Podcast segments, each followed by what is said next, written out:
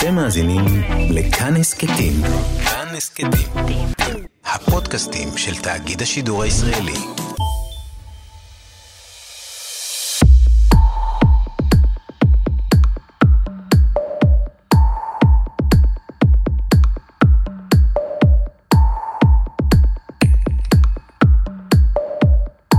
עם יד על הלב, משבר האקלים מטריד אתכם באמת?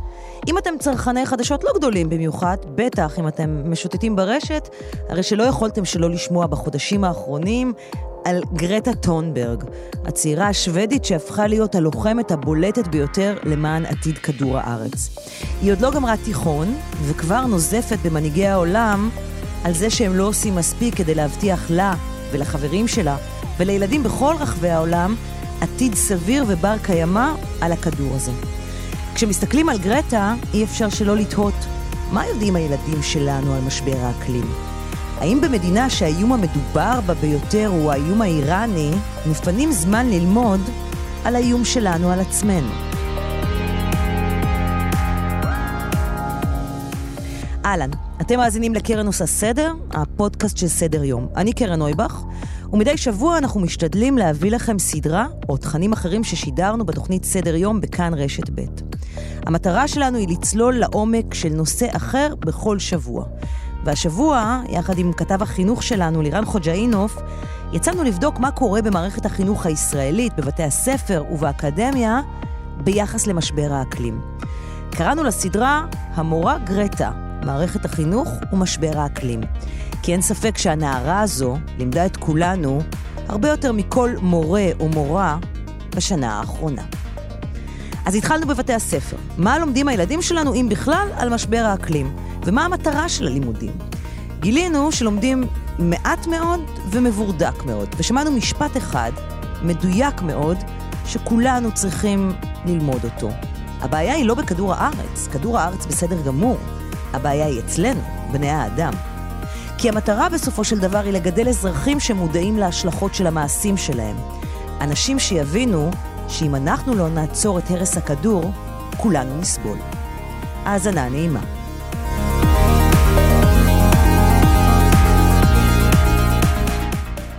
שלום ללירן חוג'יינוב, כתבנו על ענייני חינוך. בוקר טוב, קרן. אז מי לומד, אם בכלל, על קיימות, משבר האקלים, בבתי הספר? תראי, ניסינו ככה לבדוק וצללנו באמת לתוך תוכניות הלימודים. אה, רק לפני בערך אה, חודש ראינו ידיעה אה, בכל העיתונים של שר החינוך האיטלקי שהודיע שנושא ההתחממות הגלובלית נכנס לתוך תוכנית הלימודים. Mm-hmm. ניסיתי לצלול ולהבין עד כמה זה באמת קורה גם אצלנו בתוך מערכת החינוך, ולצערי לא קיבלתי תשובה ברורה. כלומר, אין במערכת החינוך משהו אחד שמרכז את הנושא. הלכנו ללימודי גיאוגרפיה, הלכנו ללימודי מדעים, הלכנו למדעי כדור הארץ, ולא ראינו משהו אחד ברור בנושא ההתחממות הגלובלית ומשבר האקלים. כן ראינו, זה נמצא במערכת החינוך, אה, בשנים האחרונות בהחלט לא מתעלמים מזה. אה, מצאנו פרק ספציפי בגיאוגרפיה. אבל לא כולם לומדים גיאוגרפיה, ומי שלומד לבגרות גיאוגרפיה זה רק מי שמרחיב, ואם... כן, וזו קבוצה לא בוחרים, גדולה. נכון, כן. ואם בוחרים. מדעי כדור הארץ בכלל, אנחנו נדבר על זה שם באמת אה, חוקרים ומעמיקים. זה מקצוע שנמצא אה, מאוד מאוד בשפל, יש שם רק 150 אה, תלמידים אה, 150 בלבד. תלמידים בכל הארץ בכל לומדים הארץ מדעי בל- כדור הארץ, זה המספר. נכון, בלבד, ושם אה, צריך הרבה מאוד כסף, וזה לא מתמטיקה, ולכן אין כזאת השקעה. אה, בלימודי המדעים זה דווקא כן נמצא, ככה לפחות ראינו בתוכניות הלימודים, אבל כשניסיתי לבדוק בשטח, שמעתי ממנהלת בית ספר אחת, שמה שקורה זה מדהים. הם עושים, והם בודקים, והם לומדים, והם גם חוקרים. שאלתי מנהלת אחרת מעיר אחרת, היא אומרת לי, אין לי מושג על מה אתה מדבר, אני רואה את זה פעם ראשונה, את תוכניות הלימודים האלה. זה יפה שזה כתוב במה שנקרא ב- בערכת הלימוד שלנו, המורים. אין לנו מושג, זה לא קורה אצלנו. כלומר, אנחנו רואים פה דבר מאוד מאוד אינדיבידואלי. איפה שזה חשוב, למורה, למנהל למנהל. בית ספר, מהמם. זה קורה. כן, יש תלמידים שרואים סרט, הסרט של אלגור. כן, יש תלמידים שלומדים עד כמה חשוב אה, לא להשתמש בפלסטיק.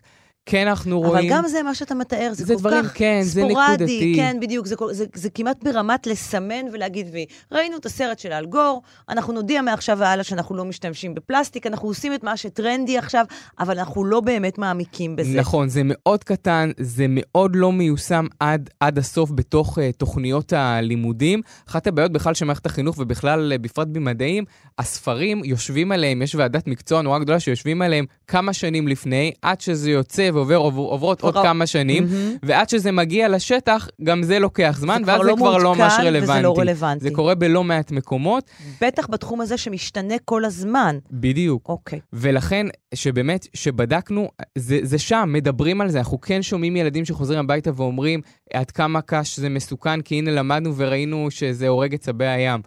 אבל זה לא מספיק מעמיק שוב, ושרואים, זה פרקים מאוד בודדים. וגם אוקיי. okay. אין מספיק הכשרת מורים, גם על זה חשוב לדבר. זה מאוד מאוד נקודתי. יש כמה, אה, מה שנקרא, אה, חברות חיצוניות או עמותות חיצוניות, אנחנו יודעים שמשרד החינוך נוהג אה, להפריט לא מעט דברים, גם את גם זה. זה מופרד. הרשת הירוקה עושים עבודה באמת מצוינת, ויש עוד כמה קרנות שמכשירים את המורים באמת ללמד על נושא משבר האקלים. זה מאוד מאוד אה, נקודתי וקטן. טוב, בוא נגיד שלום לשניים. שלום לפרופסור מיכאל סופר, פרופסור אמריטוס של אוניברסיטת בר אילן. בוקר טוב. המחלקה לגיאוגרפיה וסביבה, ומי שעמד בראש ועדת תוכנית הלימודים לחטיבה העליונה בעבר. ונגיד שלום גם לפרופסור ניר אוריון, בוקר טוב, שלום לכם. שחוקר בתחום הוראת מדעי כדור הארץ והסביבה, אה, מכון ויצמן, ומי שכתב את תכני הלימוד במקצוע מדעי כדור הארץ. אני אתחיל איתך, פרופסור אה, אה, אה, מיכאל אה, סופר. כן. כמו שאתה יודע, מה היה בתקופתך, מה אתה יודע שקיים היום? תראי, לפני עשור נכנסה תוכנית הלימודים הנוכחית אה, לפעילות, נקרא לזה, התקבלה. מהמם. ועבדנו לפני, עבדנו בשנים שלפני כן על התוכנית, ואני מודה שהקדשנו לאקלים, אבל לא מספיק, או למשבר האקלים. למה? כי אז זה לא היה מספיק אה, מהותי מבחינת מה שאנחנו יודעים, לא חשבנו שזה כל כך משמעותי? זה לא היה בתודעה עד כדי כך, ולא בתעודה. הקדשנו לזה קטעים מסוימים, אבל לפי דעתי, אם זה היה נכתב היום, זה היה מקבל ממד אחר לחלוטין. רק נגיד כמובן, אתה עמדת בראש ועדת המקצוע של גיאוגרפיה. אמת.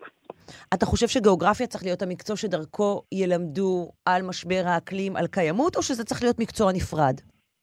לא, אני חושב שבהחלט גיאוגרפיה יש לו תרומה חשובה ל- ללימוד הסוגיה הזאת, והיא קיימת, תראי, אה, זה, נכ- בתוכנית הלימודים נכתב מעט על זה, אבל הסוגיה הזאת אה, צפה ועולה ב, נקרא לזה בעדכון של התוכנית בכל שנה ושנה.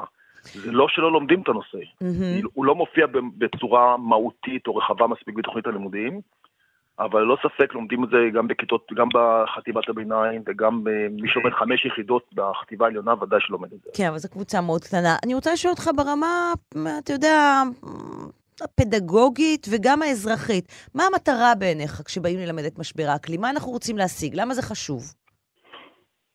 שאלה טובה. אה, קודם כל, אנחנו צריכים להכיר את הסביבה הטבעית שלנו ולהבין שאנחנו משפיעים עליה. זה לא רק השפעה של הטבע, אלא גם השפעת האדם. ואנחנו יכולים לתרום במידה רבה ל... ל- לרע וגם לשיפור. ולצערנו אנחנו תורמים יותר לצד הפחות אה, משובח של כדור הארץ כרגע, ואנחנו מראים את מצבו ללא ספק, וזה חשוב שנדע את זה. חשוב שנדע ונדע להתמודד עם זה. פרופסור אוריון, אני פותחת באותה שאלה. למה זה חשוב ללמוד את זה בעצם? מה אנחנו רוצים להשיג? אוקיי, תראי, משבר האקלים הוא לא הנושא, הוא הסימפטום. מה שאנחנו צריכים להשיג זה תובנה סביבתית. וזה חלק מהבעיה של כל הנושא של הטיפול הסביבתי, אה, החינוך הסביבתי בחמישים, שישים שנה האחרונות, שהוא לא עוסק בתובנה סביבתית, אלא עוסק אך ורק במודעות הסביבתית, ומסתבר שזה מאוד חשוב מודעות, אבל זה לא משנה התנהגות. תסביר. אוקיי. לא, תובנה תסביר. מה, סביבתית זה מור... היכולת להבין מהמם. את מקומו של האדם בתוך המערכת הטבעית. כדור הארץ הוא בעצם מערכת על שבנויה מארבע תת-מערכות, בעצם חמש, גיאוספירה, אטמוספירה, הידרוספירה וביוספירה ששלובות אחת בשנייה. לא שאני צריך להבין איך המערכת עובדת. ואז אתה מבין מה מקומו של האדם. כשאתה מכניס את זה בממד הזמן הגיאולוגי, אתה מבין שלכדור הארץ אין שום בעיה. וזה חלק גדול מהבעייתיות של הצורה שבה מנגישים את הנושא הסביבתי כבר עשרות בשנים, כאילו לכדור הארץ יש בעיה. לכדור הארץ יש שום בעיה. רגע, רגע, תסביר, היא- מה זאת אומרת אין לכדור הארץ בעיה? כי זה באמת, אנחנו כל הזמן אומרים לנו, כדור הארץ מתחמם, קטסטרופה. גם אומרים לנו שכדור הארץ בידינו, והוא לא בידינו. לכדור הארץ לא משנה מה אחוז ה-CO2 באטמוספירה. השינויים האלה קורים כבר מיליוני שנים, ו- ו- וכדור הארץ יוצא מאיזון וחוזר מאיזון. כל מה שהתוצר, התוצר הוא כתוצאה מהפרות האיזון האלו, שחלק מהביוספירה נכחד. כלומר, ואז זה האדם- משנה לנו, לבני האדם. כלומר, אתה, או. אתה אומר, הבעיה היא לא של כדור הארץ, הבעיה היא שלכם, בני אדם בדיוק. יקרים. נכון מאוד. אנחנו, האדם הוא לא יצור אלטרואיסטי. הגופים הירוקים הם מאוד אלטרואיסטים, והם עושים את זה באמת, מסיב, הם באמת אה, מכל הלב. אבל הם, הם מפספסים כי הציבור לא מבין, כשאומרים לו כדור הארץ זה בעיה, הוא אומר יופי, נשים שני בקבוקים במחזורית, שני פלסטיקים, ופתרנו את הבעיה. ברגע שאתה, שהם יבינו שהבעיה היא לא של כדור הארץ, אלא הבעיה היא של היכולת שלנו להתקיים פה, וזה בעצם מה שקרה פתאום עכשיו. הנוער, כל הסיפור הזה של הנערה השוודית וכולי, קרטה, כן. פתאום הנוער הבין שהבעיה, פתאום זה נגע, כי האדם הוא אגואיסט והוא חושב על העתיד שלו, ואז פתאום התחיל עכשיו פתאום גל עצום, אבל זה רק סימפטום. השאלה, החינוך- פרופסור אוריון, מה באמת כן. מלמדים את, את התלמידים? מלמדים אותם רק שזה צריך למחזר, או שבאמת נכנסים איתם לעומק ומגלים באמת וחוקרים? וממה שאתה מכיר ממערכת החינוך, נגיד, אה, אתה גם המפמ"ר, מפקח המקצוע של מדעי כדור הארץ ב- מהמם. במקרה הזה, כי אין מפמ"ר ב- למקצוע הזה במשרד החינוך. כן. כן, אז אז א', אני רציתי ל- ל- להוסיף למה שאמרת, שאמרת באמת הפתיחה מצוינת. הבעיה של מדעי כדור הארץ זה לא שזה יקר, זה גרושים, אין, אין, זה, העלויות הן קטנות מאוד. העניין הוא של סטטוס. אה, משרד החינוך הוא משרד שמתמכר בשנים האחרונות, ממש התמכרות אה, שאני לא יודע אם אפשר יהיה לגמול את זה אי פעם, למבחנים ולציונים ולהישגים. ולפיזה ול, ולמיצב ולזה, זה, זה. וברגע שאתה מתעסק בדברים האלו, קשה להתמקד באמת בעומק של דברים, כי, כי הבתי ספר עסוקים במספרים. עכשיו, החינוך הסביבתי, אחת הבעיות שלו, וזו בעיה אובייקטיבית לחלוטין, הוא נושא באמת רב-תחומי, ואין כמעט תחום שלא נוגע בסביבה ולא מנסה לנכס לעצמו את הסביבה, ואז בהתאם לתחומי הדעת השונים, כל אחד מטפל בזה בצורה כזאת או אחרת. אני מניח שאם עשית סקר, בעצם כל תחום, אם זה מדעים, אם זה כימיה, אם כל אחד יגיד לך. אנחנו עוסקים בסביבה. נכון, גם בביולוגיה, מצאנו את זה בנקודות מאוד קטנות באמת בתוך תוכניות ה- הלימודים, אני מוכרח לומר. אבל כן, יש, פרופסור אוריון, אתה בטח מכיר, יש דבר כזה שנקרא אה, גם מפמ"ר קיימות בתוך מערכת החינוך, כלומר מישהי שאחראית על תחום הקיימות במערכת החינוך. מה ההבדל בין הוראת מדעי כדור הארץ והסביבה לבין קיימות? אני לא יודע מה זה קיימות. מה זה קיימות? זה איך אנחנו. אולי, אולי קיימות זה איך אנחנו צריכים להתנהג בכדור הארץ בשביל שהוא ימשיך להתקיים. אוקיי, אז זה בדיוק הבעיה, כי כל אחד, אה, השאלה מה זה, לאיפה זה נכנס, ומאחר והמערכת, ואני אומר, זה בעיה אובייקטיבית להתעסק במערכת ב, כהמורים מוכשרים דיסציפלינרית. וסביבה היא באמת אה, נושא שהוא הסתכלות יותר אה, מערכתית. אז מדעי כדור הארץ הוא מדע מערכתי, ולכן קל לנו להתמקד, ומדעי כדור הארץ זה תחום דרך המדעים. ומה לומדים 150 התלמידים שלומדים מדעי כדור הארץ? הם לומדים באמת להבין איך, עכשיו, זה לא רק איך כדור הארץ עובד, איך המערכות האלה עובד, אבל מה שיותר חשוב זה לא רק מה הם לומדים, אלא איך הם לומדים. אנחנו, אה, כל הלמידה היא למידת חקר, אין הרצאות בכיתה, הילדים, הכל לומדים מתוך חקר שלהם. יש לנו אה, לפחות עשרה סיורים, שזה חלק אינטגרלי מתוך תוכנית הלימודים. עכשיו, זה לא סיורים שיוצאים לטייל, אלא זה במקום מאוד ספציפי בתוך הרצף ההוראה, אתה לא יכול ללמוד על כדור הארץ בלי מגע בלתי אמצעי איתו. אז אתה יוצא, שואל שאלה, חוזר. יש לנו אה, גיאוטופים, שזה חקר ש, שיוצאים ו- ושואלים שאלת חקר ו- ו- ו- ו- ונכנסים למעבדות. כלומר, ה- הלמידה היא, ש- כלומר, וזו בעצם הנקודה. מהמם. זה לא המה, זה האיך. אבל אני בכל זאת, אני כן רוצה לחזור למה, כי אני, אני, אוקיי, אני לא מורה, לא מחנכת, לא מפמ"רת לשום דבר, אבל כשאני חושבת עם מה אני רוצה שהילדים שלי יצאו ממערכת החינוך, אני באמת רוצה שהם יבינו את המקום שלנו בעולם, כדי שהם יבינו למה אנחנו צריכים להפסיק לזהם, כדי שהם יבינו למה אנחנו צריכים לפעול אה, לכך שיצומצמו אה, פליטות הפחמן. כדי שהם, אני רוצה שהם יבינו את זה. והשאלה אם זה קורה. כן, אצלנו זה קורה, ואנחנו בדיוק נכנסים לנושאים הללו, ומכניסים את הכל לממד הזמן, אם זה אבולוציה בממד הזמן, שאנחנו מתייחסים על, אה, אנחנו יחידה שקוראים לה מין דינוזאורים. הדרווין. ואצלך, אצל ה-150 תלמידים אצלך, שזה בעצם מיעוט שבמיעוט, וכל השאר, לירן, בעצם אנחנו אומרים שאין לנו מושג עם מה הם יוצאים. כי זה אפילו לא... הם מקבלים נגיעות, לדעתי. נגיעות מאוד מקומיות, כן, אוקיי. אפשר להגיד את זה כך, וגם, שוב, תלוי באיזה בית ספר ומי המנהל ומי המורה. פרופסור סופר, משפט סיכום שלך כאן לדיון הזה, איך אתה חושב שזה צריך להיראות? אה, אני אגיד לך מה התפקיד בעצם, יותר נכון, ומתוך זה נסיק איך זה צריך להיראות. תראה, ההוראה, ואני מדגיש שוב, זה לא מופיע בתוכנית המקורית, אבל זה, תוך כדי תנועה יש אה, השלמות של התוכנית המקורית. ההוראה צריכה לתת אה, דגש לפיתוח אחריות סביבתית אצל הלומד, ולהבין שיש השלכות להתערבות האדם במרחב, ובכל תהליכי הפיתוח שמלווים את ההתערבות הזאת. ואולי תוך כדי זה גם ליצור אה, חשיבה ביקורתית. יכול, כשאומר ביקורתית, זה לומר אפילו להורים שהם לא נוהגים כראוי בהקשרים של קיימות וסביבה. Mm-hmm. ושוב, אנחנו חושב שצריך לשים דגש על טיפוח המודעות של הלומדים, לחשיבותה של השמירה על הסביבה, לעידוד מעורבות פעילה בתחום זה, אה, להעריך את מקומו של האדם במערכות הטבעיות, ואפילו להקיש על איזושהי מוסריות כלכלית, חברתית, סביבתית, בזה שאנחנו מנסים בסביבה הטבעית ביתר, ולא שומרים עליה.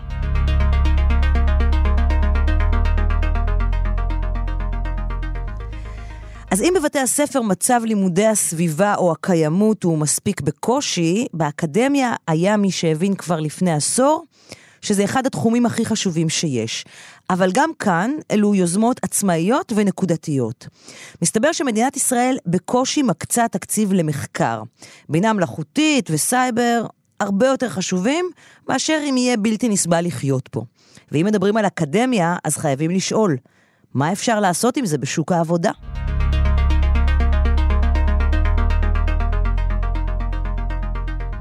הבוקר אנחנו קופצים, היינו במערכת החינוך אה, היסודית, בחינוך היסודי ובתיכונים, אתמול. עכשיו לאקדמיה. מה קורה באקדמיה? תראי, מערכת ההשכלה הגבוהה, כמו במערכת החינוך, נורא קשה לנתב אותה אה, לעניין הזה של משבר האקלים ואיפה לומדים. שוב, זה מתפרס על פני אה, כמה מקצועות. אבל דיברתי עם לא מעט דיקנים ואנשי אוניברסיטאות וגם מכללות פרטיות, ושמעתי לא מעט את המושג אפקט גרטה. כלומר, הם כן... שומעים ובאים אנשים ש... שסטודנטים שמתעניינים mm-hmm. בעקבות גרטה. זה לא קורה עכשיו רק, זה תהליך של השנים האחרונות. זה, אנחנו עדיין לא בשנות ה-90 בעלייה מטורפת במדעי החברה ומשפטים, ששם עדיין רוב הסטודנטים. Mm-hmm. אבל כן, יש התעניינות גם במחלקות לגיאוגרפיה וגם בבתי הספר לאיכות הסביבה, וראינו בשנים האחרונות גם את הכניסה של המכללות הפרטיות. כמובן שיש בראש ובראשונה את הבינתחומי שהקים ממש בית ספר לקיימות, שפועל כבר עשר שנים, שם מדווחים על עלייה של מחצית uh, מהסטודנטים. גם למשל בפקולטה למינהל עסקים במרכז האקדמי למשפט ועסקים יש קורס חובה בתואר ראשון בקיימות, כלומר זה קיים. אבל כשמסתכלים על התקציבים ועל מה נותנים, כי האוניברסיטאות בסופו של דבר עושות את החקר, mm-hmm. ולשם צריך למשוך את הסטודנטים, לתארים מתקדמים יותר. מדינת ישראל לא משקיעה את הכספים הגדולים כמו שהיא משקיעה בשאר הדברים. איפה הכסף הגדול הולך? לבינה מלאכותית, לסייבר, שם אנחנו מדברים על מאות מיליוני שקלים בתוכניות ארוכות טווח. במשבר האקלים, בסביבה, זה לא קורה. ושוב אנחנו רואים, גם באוניברסיטאות כמו במערכת החינוך, דיקנים, מנהלי בתי ספר שאכפת להם ורוצים, לוקחים איזה צעד קדימה ומכניסים את זה לשם. ואנחנו רואים את זה בדיוק גם כך בתוך מערכת ההשכלה הגבוהה. והנה אחת הדוגמאות, אנחנו רואים שלום לפרופסור יואב יאיר, דיקן בית הספר לקיימות במרכז הבינתחומי הרצליה. שלום, בוקר טוב. למה בעצם החלטתם לפתוח בית ספר לקיימות? פשוט זאת הייתה החלטה אולי אפילו נבואית של אה, פרופסור אה, רייכמן. נשיא המרכז הבינתחומי לפתוח את הבית ספר הזה כבר לפני עשר שנים, שאני חושב שאפקט גרטה עוד בכלל לא היה קיים. זאת הייתה החלטה כלכלית? של... היה, היה, אמרתם לעצמכם, זה כלכלי לפתוח בית ספר כזה? אני לא חושב שזאת הייתה החלטה כלכלית, זאת, זאת הייתה ראייה רוחבית, ארוכת טווח, מה מדינת ישראל תצטרך בעתיד. כשם שהמרכז הבינתחומי כולו, אם מותר לומר, רואה את עצמו כמכשיר הדור הבא של המנהיגות החברתית-פוליטית של ישראל, ו- וכך גם כן, בתוך הסתכלות רחבה, ולאן המדינה הזאת, ספציפית ישראל, אבל כמובן המזרח התיכון כולו, ובמשתמע גם העולם, אה, איזה סוג של מנהיגים יצטרכו כאן. ואחד הדברים שהיו חסרים, ולצערי עדיין חסר במובן רב, ברוב בתי הספר שמכשירים אה, מנהיגים פוליטיים ואחרים, כלכליים אם תרצי, זה את ההיבט הסביבתי הקיימותי. ולכן, אני חושב מהבחינה הזאת, הצעד החלוצי של אה, אוריאל רייכמן בהקמת בית ספר לקיימות, אה, היה איזה סוג של vision, של חזון, ואנחנו רואים אותו עכשיו מתגשם בגלל עלייה, אני לא אגיד מטורפת, אבל כמו ש... לירון אמר, עלייה של כמעט 100% בביקוש. אז זהו, אז רגע, בחמש שנים האחרונות. איך זה היה בהתחלה? מה, פתחתם בבית הספר והגיעו סטודנטים מתי מעט? לא הבינו בכלל מה אתם כן, רוצים? כן, כן, הגיעו, הגיעו סטודנטים מתי מעט. אני צריך להגיד שזה בשני מסלולים. יש לנו אה, מסלול לקיימות ולממשל, מממ-הממ. או קיימות ומדע המדינה, שמכירים את זה באוניברסיטאות אחרות, וקיימות וכלכלה. ובהתחלה באמת הגיעו אה, סטודנטים סקרנים, בודדים. אה, אני הגעתי כשהמחזור הראשון היה בסוף שנה ב', תחילת שנה ג', וזה היו uh, חבר'ה שרצו לראות מה זה הדבר החדש הזה שמדברים עליו, ובישראל לא כל כך דיברו עליו. המילה קיימות אפילו לא הייתה שגורה בשיח, כמו שעכשיו יותר מוכרת למאזינים שלנו. ובפרקטיקה, מה בעצם הם לומדים? או נשאל את זה אחרת, איפה הם רוצים לעבוד אחרי שהם גומרים את התואר אצלך?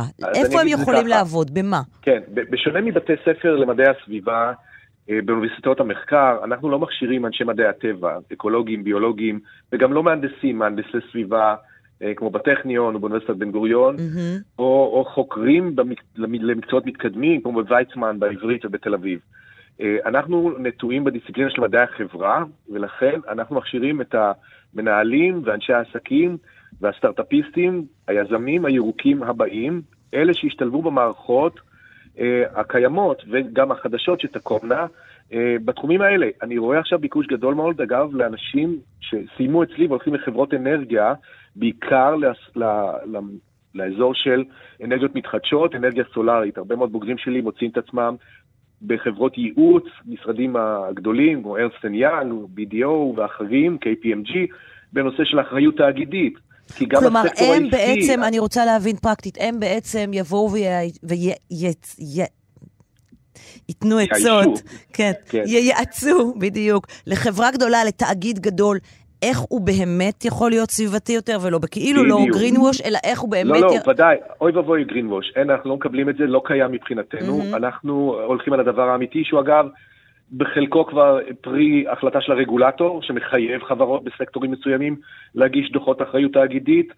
כלומר, מה הן עשו לגבי סביבה, האם התהליכים שלהם הם מקיימים, מה הם עושים לגבי העובדים שלהם, וכמובן שורת הרווח הכלכלית שלהם. בסופו של דבר, חברה עסקית, תחרותית, לא יכולה להתעלם מהשינוי הטקטוני שהעולם הזה עובר ועבר, כן? אפילו מבחינת התנהגות צרכנים, שלא מוכנים לקנות יותר מחברות מזהמות או מחברות שמשתמשות בכמויות של פלסטיק, והעובדה היא שאת רואה את זה גם בחברה הישראלית.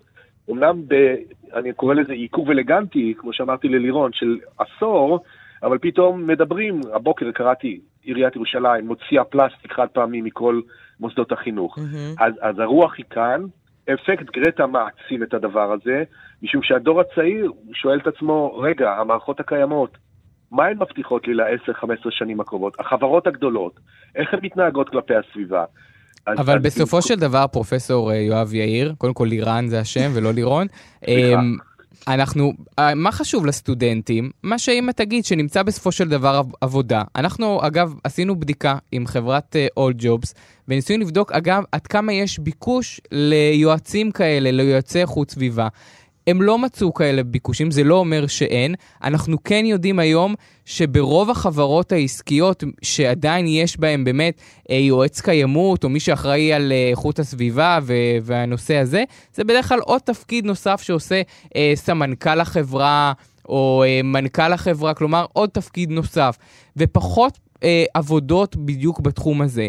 עכשיו, לבוא ולהגיד שזה לא כלכלי, כי בסופו של דבר הסטודנטים צריכים לעבוד איפשהו. אתם יודעים מבין, היום להגיד שיש באמת ביק- ביקוש למקצועות האלה? כן, בוודאי, יש ביקוש. עכשיו, אני צריך לדייק, זה לא מקצוע, זה תחום דעת. מהמם. זה לא שאתה יוצא עם, אה, כן, אתה רואה כן, חשבון, אתה לא רואה חשבון עורך דין, אבל... בדיוק. נכון, אבל יש לך ידע רחב מאוד על הרגולציה ועל המודלים הכלכליים ועל אה, כיצד החברה, החברה האזרחית, כן, אם אתה מדבר על ארגוני סביבה ואחרים, והחברה העולמית מסתכלת על נושא קיימות, שינוי אקלים ואפקטים סביבתיים. אתה מעריך אז- שזה זה, זה עבודות שילכו ו, ויתר, ו, ויתפשטו? אני רואה את זה לנגד עיניי. כלומר שכל אומרת? לקבל- חברה רצינית תצטרך להעסיק עובדים שיתעסקו בתחום הזה? בלי ספק בכלל, ולא רק זה, אני עוד רואה שיכולה לקרות אפילו הקביצה הקוונטית הבאה בנושא הסטארט-אפים בתחומי אקו. ואת אמרת את זה בפתח דברייך, שבאמת הכסף הגדול עדיין לא ברמה הממשלתית. לא שם, לא, אמר, אמר. לירן, אמר שזה הולך לבינה מלאכותית ו, נכון, ולמקומות ל- כאלה. לננו ולסייבר, מהמם. ולא כל כך לקלינטק ולאקוטק ולאגריטק, ששם אגב יש לנו מסורתית חוזקות. ו- ויכולת המצאה, לא סתם מהללים אותנו Start-Up Nation כן, וכדומה, כן, קצת אבל מ- באמת, אני אומר, בוא, בוא ניקח את היכולות האלה הישראליות עם הרוח היזמית, שאגב, זה אצלנו מקצוע חובה, יזמות ירוקה, שנה ב' ושנה ג', זה קורס מקצוע שלם חובה שהוצאתם אותי עכשיו יזמות... מהשיעור.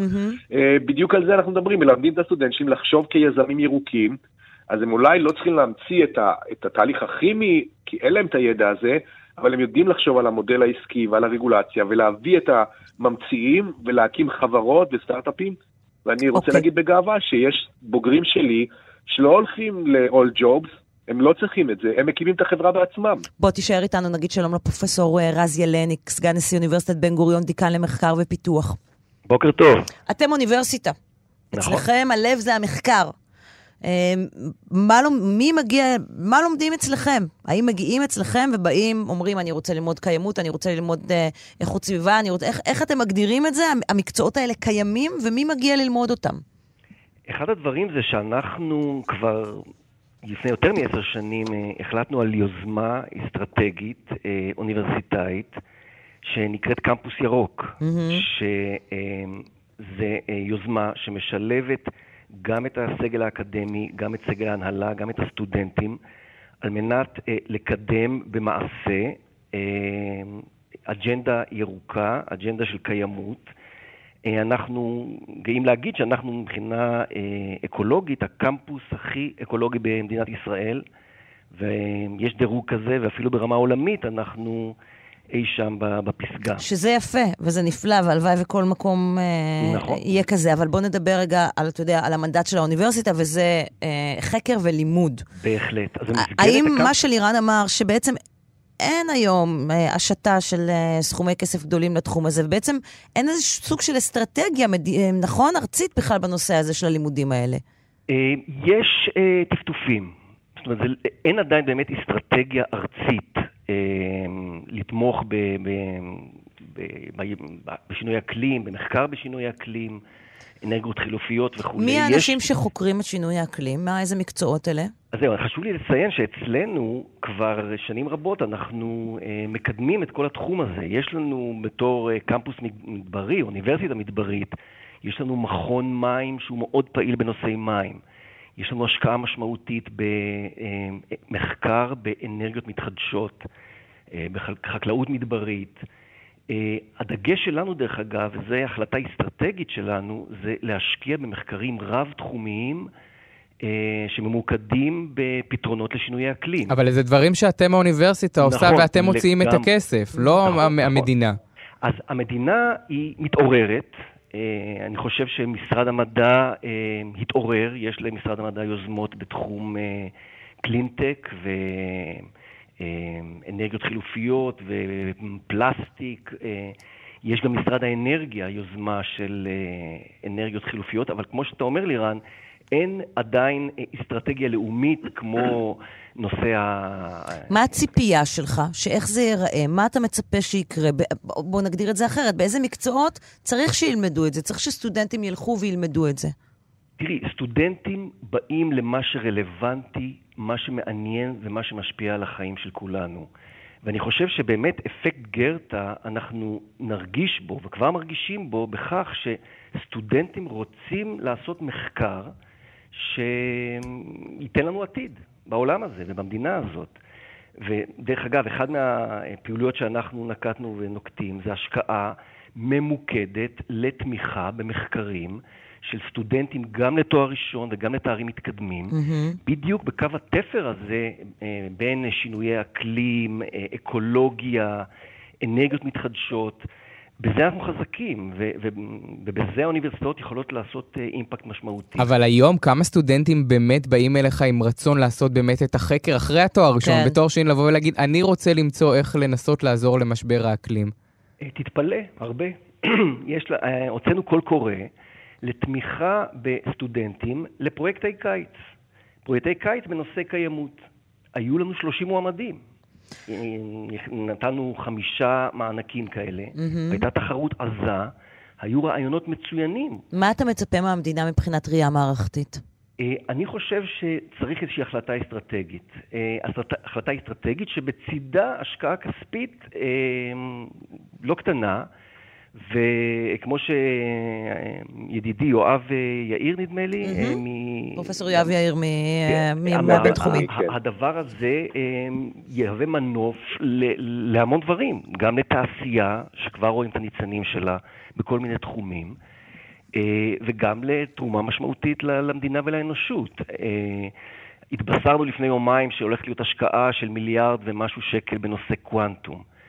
אני מצפה אה, ומעריך שזה יקרה מתישהו, שתהיה השקעה דומה אסטרטגית אה, בנושא אה, פתרונות לשינוי אקלים. שאלה אם זה לא יהיה מאוחר מדי, כן, כמובן. כן, ורק נציין אה, בהקשר נכון, הזה שהבוקר, נכון. הבוקר נחשף אה, דוח של המכון המטאורולוגי שהביאה כאן שרון וקסלר בתחילת השעה הקודמת, שמראה שלא רק שישראל מתחממת, ישראל מתחממת אפילו יותר ביחס לחלק מהמדינות. ישראל גם מתחממת וגם מתייבשת. נכון. אה, בצורה דרמטית, ובטווח של עד 2050 אנחנו צפויים לעלייה עוד יותר גדולה ולהתייבשות עוד יותר גדולה. אה, ו- ועל פניו, לפי מה שאתם שניכם מתארים, אין היום שום יוזמה ממשלתית לקדם עוד תחום חקר, עוד תחום עשייה, כן, אה, אה, באוניברסיטאות. אין יוזמה אסטרטגית. אין יוזמה אסטרטגית בתחום כן. הזה. זה רק כן, מה ש... אני רוצה אולי להגיד משפט, mm-hmm. אם יורשה לי, בדיוק על החוסר הזה ביוזמה אסטרטגית, כי אפשר לקחת אנלוגיה למשל, ל- לרשות הסייבר שהוקמה במשרד ראש הממשלה, ומטפלת בכל הדברים האלה כסדר עדיפות לאומי. אני הייתי מצפה ואגב, מדינת ישראל, אם אנחנו מסתכלים רגע על התמונה הדיפלומטית הרחבה, הציגה בקיץ הקודם את העמידה ביעדי הפיתוח הגלובליים של האו"ם, שאחד מהם, כידוע לכולנו, עוסק ב-climate action ובטיפול בנושא שינוי האקלים, שכמו ששרון אמרה, שרון וקסלר, היא צודקת לחלוטין, אנחנו יודעים את זה. אנחנו, ישראל climate change hotspot, כל המזרח התיכון מרגיש את זה, mm-hmm. יהיה כאן חם יותר ויבש יותר.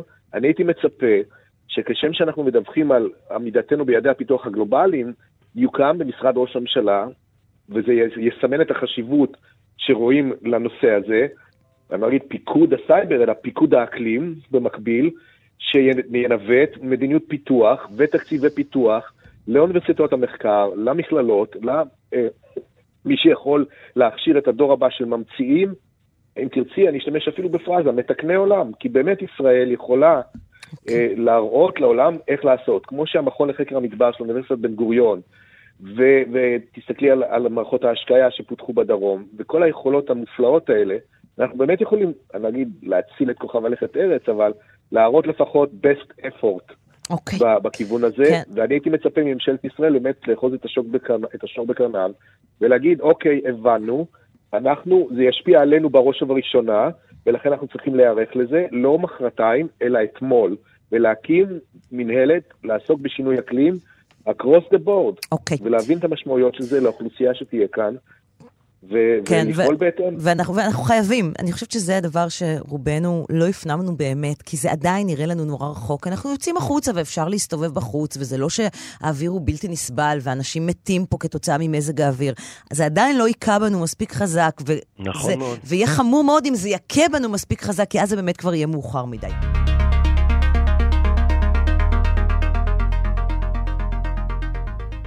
אז האם תהיה לנו גרטה ישראלית? כבר היום יש יותר נערים ונערות שהנושא הזה בנפשם, כאן אצלנו בישראל. בפרק הבא נפגוש אחת מהן, וגם מנהלת בית ספר שהחליטה לעשות מעשה. מדובר בבית הספר היחיד בארץ שאימץ את מודל הקיימות של האו"ם, וגם קיבל את ההכרה על כך מהארגון. ואותה מנהלת, הילה אלון, מספרת סיפור מופלא, לא רק על קיימות, אלא איך הופכים כל מקצוע לדבר הכי מעניין בעולם.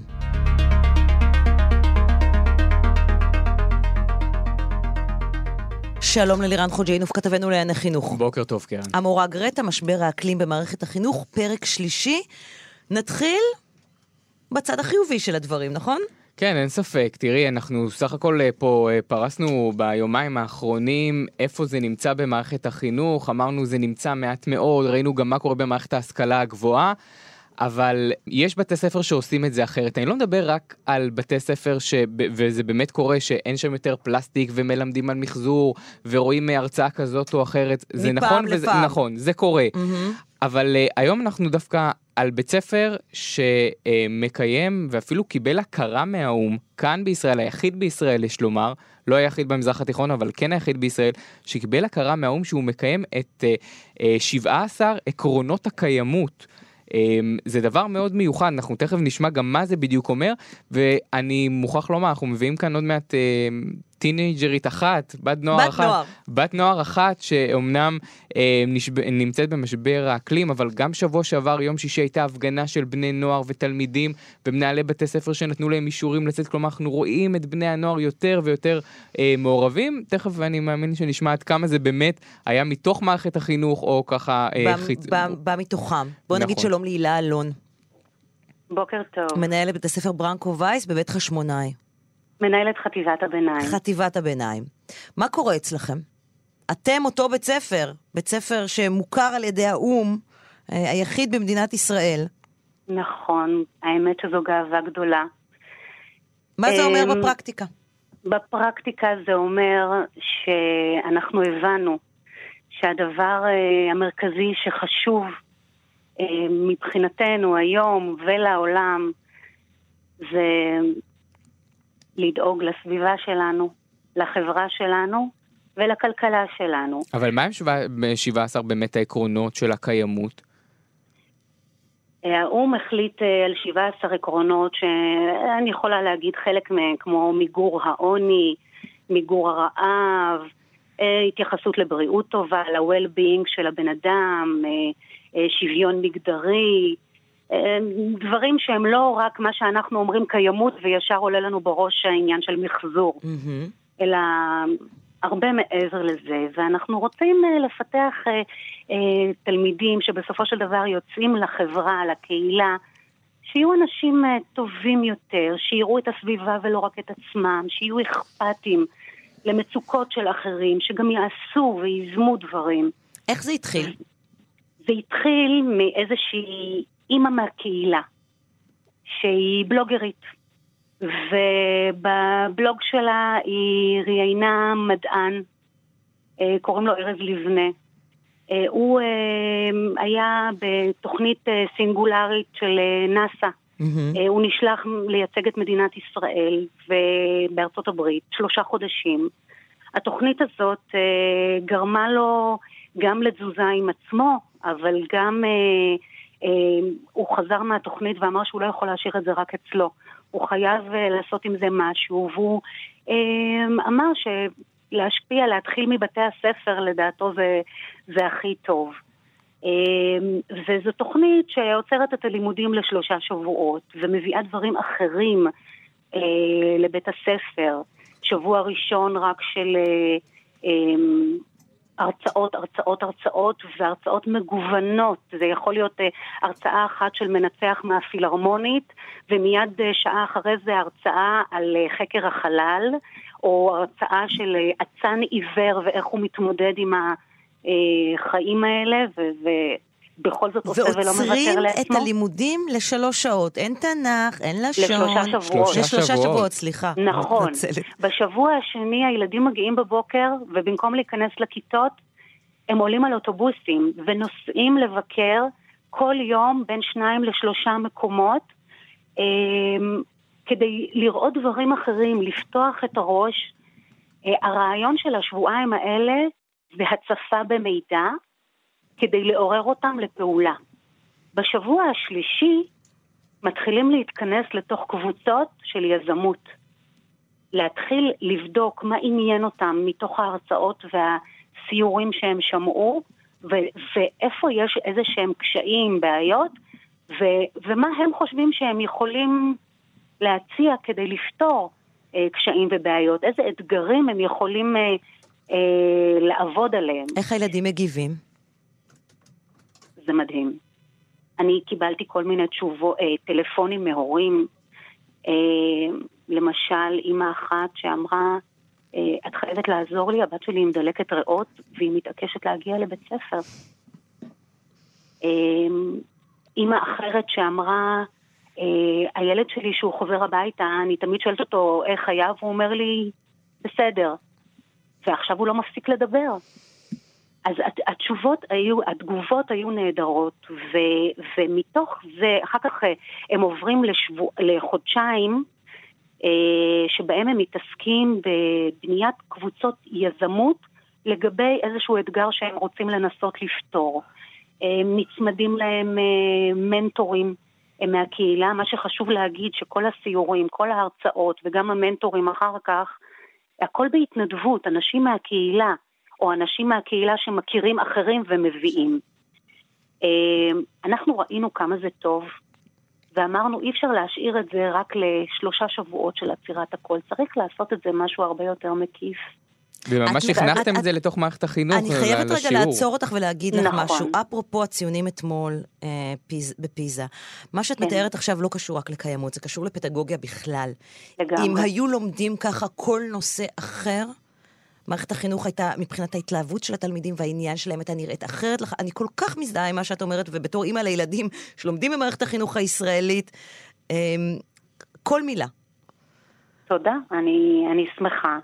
כי, ואנחנו באמת ואז איך זה מתקדם? בזה. איך זה מתקדם? איך זה, איך זה הופך להיות תוכנית, את אומרת, מעבר לאותם שלושה שבועות, איך זה הופך להיות היום-יום של בית הספר? ממש מכניסים אוקיי. את זה אוקיי. לתוך תוכנית הלימודים אצלכם. כלומר, נכון, ויתרתם על, שאנחנו... בוא נגיד, ויתרתם על שעת לימוד ספציפית, על שעתיים אפילו אפשר לומר, כדי להכניס את עניין הלימודי קיימות. נכון, אנחנו המצאנו מקצוע. קודם כל, אנחנו החלטנו שכל חטיבת הביניים הולכת להיות חטיבת מחוללי עתיד. זיקקנו את הדברים שראינו שעשו טוב, עשו את האור בעיניים לילדים, והחלטנו להכניס את זה כחלק מה, מהתוכנית שלנו. אז כמובן ש, שהשנה זו שנה ראשונה ואנחנו התחלנו בקטן, אבל השאיפה שלנו שזה ילך ויתרחב ויחלחל בכל הדיסציפלינות שאנחנו מלמדים. איך ההורים אבל גם קיבלו, אמרתם, אני מורידה לכם שעה של, לא יודע, ערבית לתלמידים ובכל זאת הם ילמדו אה, נושא של אה, קיימות? שאפילו לא קיים בבגרות. כן, אז קודם כל אנחנו לא קראנו לזה קיימות. אנחנו קראנו לזה, הוספנו שעתיים לכל אה, אה, כיתה בחטיבת הביניים, עם מקצוע חדש שנקרא מחוללי עתיד. Mm-hmm. וכן, ההורים אהבו את זה. ההורים אהבו, אבל לא רק את זה, זה לא השינוי היחיד שעשינו. זאת אומרת, חוץ מהשעתיים האלה, שאת השעתיים האלה הם מלמדים מורים לאומנו, למקצועות האומנויות השונים, אה, מתוך כוונה אה, אה, לפתח את היצירתיות אה, בקרב הילדים, בחשיבה. אה, אנחנו הכנסנו אה, גם אה, אה, רצועה של מקצועות ספורט, מתוך חשיבה על ה-well-being של, mm-hmm. של הילד. Okay. אוקיי. אה, ורצועות ספורט עם מקצועות ספורט לא שגרתיים גם, כמו קפוארה ופילאטיס. אה, וחדר כושר. יפה, בואי, ו... תישארי איתנו, אנחנו כן. צריכים להתקדם. נגיד שלום אוקיי. לתמר אברהם, שפעילה במחאת הנוער למען האקלים. שלום. בת כמה את? אני בת 16. לומדת בי"א בכפר הירוק? נכון. ממתי את מתעסקת בנושא הסביבה והקיימות? או, אה... והאם לבית, ש... היה, והאם לבית הספר היה קשר כלשהו לכך? אה, בהחלט יכול להיות שיש קשר, אבל זה התחיל הרבה לפני אה, שהייתי בכלל בבית ספר. אמ, מרגיש לי שתמיד חשבתי על הסביבה ועל איך אני יכולה לשמור על בעלי חיים ועל צמחים, אם זה אפילו, מאז שלמדתי ללכת, היו לי כמה שנים שרק הסתכלתי למטה כדי לא לדרוך על נמלים. אז אה, זה התחיל מדברים כאלה, וככל שהתבגרתי, עברתי לנושאים יותר מורכבים של אה, נניח להפוך לצמחונית, להפסיק את השימוש בכלים חד פעמיים, ולאחרונה גם התחלתי להתעסק בנושא של משבר האקלים. שמה זה אומר להתעסק? Um, לאחרונה התפרסמו, התחילו להתפרסם דוחות IPCC um, שה, שמזהירים מפני תקנות יותר קריטיות ויותר uh, קרובות. Mm-hmm. וזה קרה. לפני שנה בערך, ואז הבנתי שזה באמת איום קיומי עלינו, שצריך להתחיל לפעול. Um, בבית הספר שלי למדה תלמידה שהתנדבה במגמה ירוקה, ואחרי שעשיתי כמה פרויקטים אה, סביבתיים בבית הספר, היא הציעה לי להצטרף למחאה.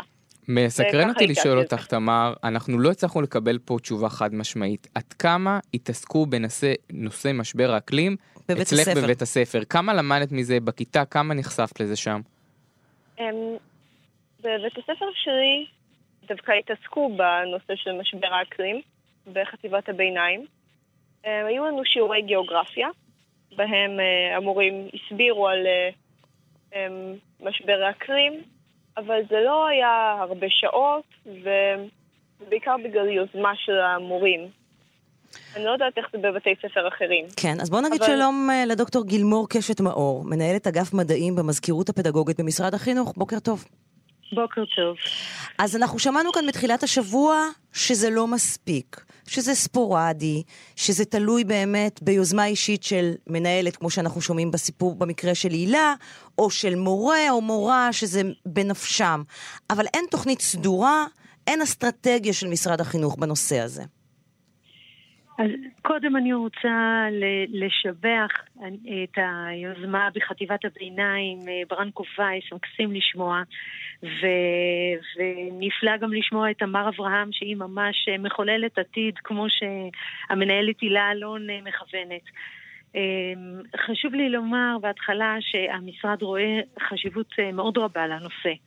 אה, לא תמיד, אה, לא תמיד בשטח מודעים לכך שהנושא מופיע בתוכניות הלימודים, אבל המורים שלך, תמר בגיאוגרפיה, הם לימדו, את, לימדו על משבר האקלים, גם בגלל, לא רק כי זה חשוב להם, ובטוח זה חשוב להם, אבל גם כי זה מופיע בתוכניות הלימודים. אז אנחנו בעצם פועלים לעומק. ולרוחב. חשוב לנו לדאוג שבדרך זו או אחרת לא יהיה תלמיד שלא ייתקל בנושא הזה, ועדיף באופן העמוק ביותר. אבל, אבל בואי נודה על האמת, אבל בואי נודה על האמת, דוקטור קשת מאור. זה לא נושא שנמצא... בטופ העניין של שרי חינוך. שר החינוך האחרון, את עיקר אה, מאמציו, השקיע בעניין של מתמטיקה. מדעים, גם המקצוע שאת מנהלת, התייחסו בדרך כלל לפיזיקה, לכימיה, לביולוגיה, כדברים חשובים שאפשר אחרי זה להתפרנס מהם אולי, ושזה מקצועות העתיד. לא ידברו על קיימות, לא ידברו על איכות הסביבה. גיאוגרפיה לא נחשב מקצוע חשוב. בוא נגיד את האמת. אה, אוקיי, אני אומרת את זה בצער. אני שמחה לחדש, ואת בטח תשמחי לשמוע, שהנושא של אה, משבר האקלים ושל שינוי אקלימי נמצא, אה, עבר, נמצא כבר שנים רבות בתוכניות הלימודים. אבל אמרת את המשפט הכי חשוב מקודם, לא כן. תמיד רואים בשטח את תוכניות הלימודים. זה, אבל המורים רואים. אולי כי רוח המפקד לא אומרת זה חשוב. לשמוע, שנייה, סליחה, רציתי לשמוע על תוכניות הלימודים, ואני רוצה לספר לכם, למעשה יש, uh, יש uh, מהלך מאוד עמוק בתוכניות הלימודים, בעיקר במקצוע מדע וטכנולוגיה. זה מקצוע ליבה שמלמדים אותו אה, מגן עד כיתה ט' בכל, לכל כל התלמידים. ותוכנית הלימודים זאת, אה, זה מסמך מדיניות מחייב, ובמקצוע הזה בונים בצורה הדרגתית, נדבך אחר נדבך, את ההשנה ואת יודעת שבאמת והידע, מלמדים את זה בבתי הספר? כן, כן. זה חובה? כי... כי זה, א', כי זה חובה, וב', אנחנו מוודאים ומסייעים למורים. אה, אה, אנחנו גם מוודאים שילמדו בעזרת אה, תמיכה ובעזרת אמצעי הערכה, ואנחנו גם מסייעים למורים בדרכים נוספות, בקורסים ש, שילמדו את המורים על, על משבר האקלים. כי זה לא רושם שמתקבל גם ממורים וגם ממנהלים ששוחחנו איתם. לא, אין, אין, אין, כלומר לא צריך, אלא לפתוח את תוכניות הלימודים. כן, אבל... הם אבל, אבל המדיניות שלנו. אבל הם, אומרים ו... ש, אבל הם אומרים שבפרקטיקה זה נלמד אולי בגיאוגרפיה, אבל זה שולי, זה לא, לא מהותי, זה לא לב. זה נלמד בגיאוגרפיה, גיאוגרפיה זה מקצוע ב, בתחום מדעי החברה, וזה באמת נלמד בגיאוגרפיה ב, אה, עם דגש אה, מאוד חזק על ההיבטים החברתיים, וזה גם נלמד במדע וטכנולוגיה. אם אנחנו מדברים על הגילאים הצעירים יותר, בכיתה, בכיתה א', א' עד ג', אתם יכולים לראות, כדאי אפילו לשים קישור, יש אתר שבנינו יחד עם משרד האנרגיה, שמדבר על, על שימושי אנרגיה וחיסכון okay. באנרגיה, ובכיתה ד' אנחנו מדברים... מכיוון שאנחנו צריכים להתחיל לסיים, רגע, לא, לא. אני רוצה לתת לכם את הדוגמה על, על התנהגויות. לא, אבל, אבל, אבל אני, אני צר לי, כי, כי פשוט הזמן תכף נגמר לנו, ואני חייבת לשאול אותך עוד שאלה. את חושבת שצריך להיות רחב יותר?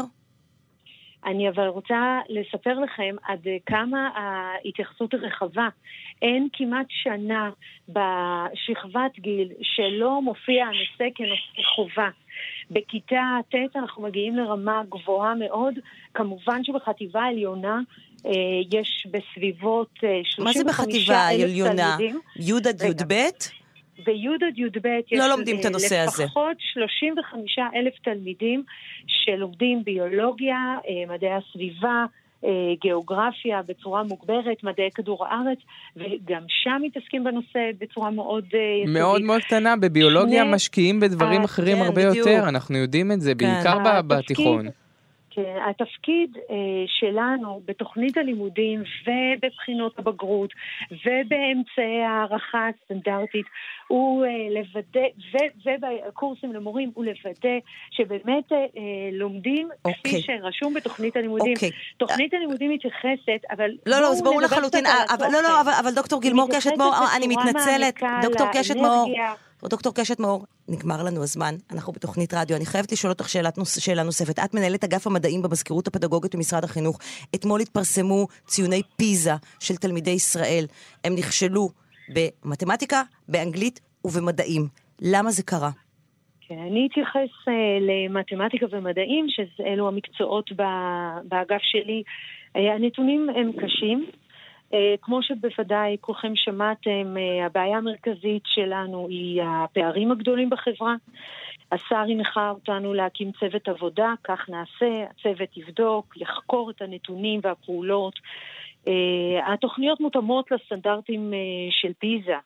ובכל זאת אנחנו צריכים לשאול ו- ולבדוק ולחקור ולחפש את הסיבות והגורמים okay. אוקיי. ולטפל בהם. אנחנו ממש לא, לא נשקוט על השמרים.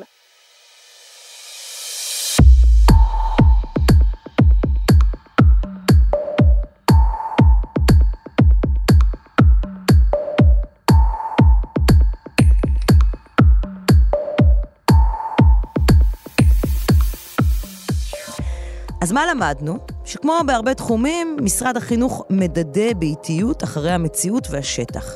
שאם יש יוזמות עצמאיות של מנהל או מנהלת שמחליטים שזה נושא סופר חשוב, התלמידים שלהם ירוויחו בענק וילמדו שיעור לחיים.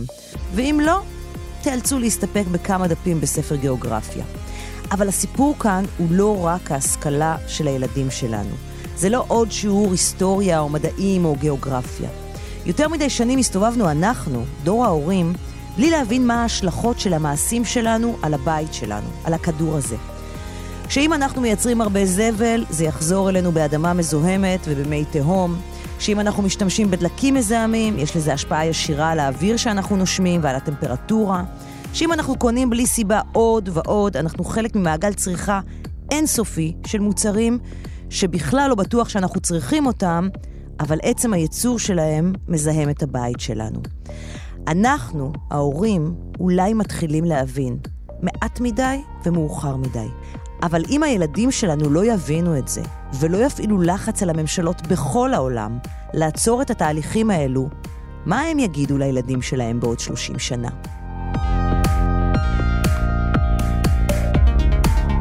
אתם האזנתם לקרן עושה סדר, הפודקאסט של סדר יום. סדר יום משודרת בכל יום, בין ראשון לרביעי ב-10 בבוקר בכאן רשת ב'. פרק חדש של קרן עושה סדר יעלה בכל שבוע, בלי נדר, בכל פעם שנסיים לצלול לעומקו של נושא כלשהו. אתם מאוד מוזמנים להגיב לנו על הפרק הזה ובכלל למייל התוכנית סדר נקודה יום, שמונה, שטרודל ג'ימל נקודה קום, וגם בעמוד הפייסבוק שלנו סדר יום עם קרן נויבך, וגם בטוויטר שלי קרן נויבך במילה אחת באנגלית. את הפודקאסט הזה הפיקו תומר שלפניק ודנה אסרף, עורכת סדר יום עם עירית הושמן מיטרני, בהפקה של סדר יום דנה אסרף, תומר שלפניק. טכנאי השידור היו חן עוז, אלעד זוהר ויוג'י גבאי. להתראות, עד הפעם הבאה.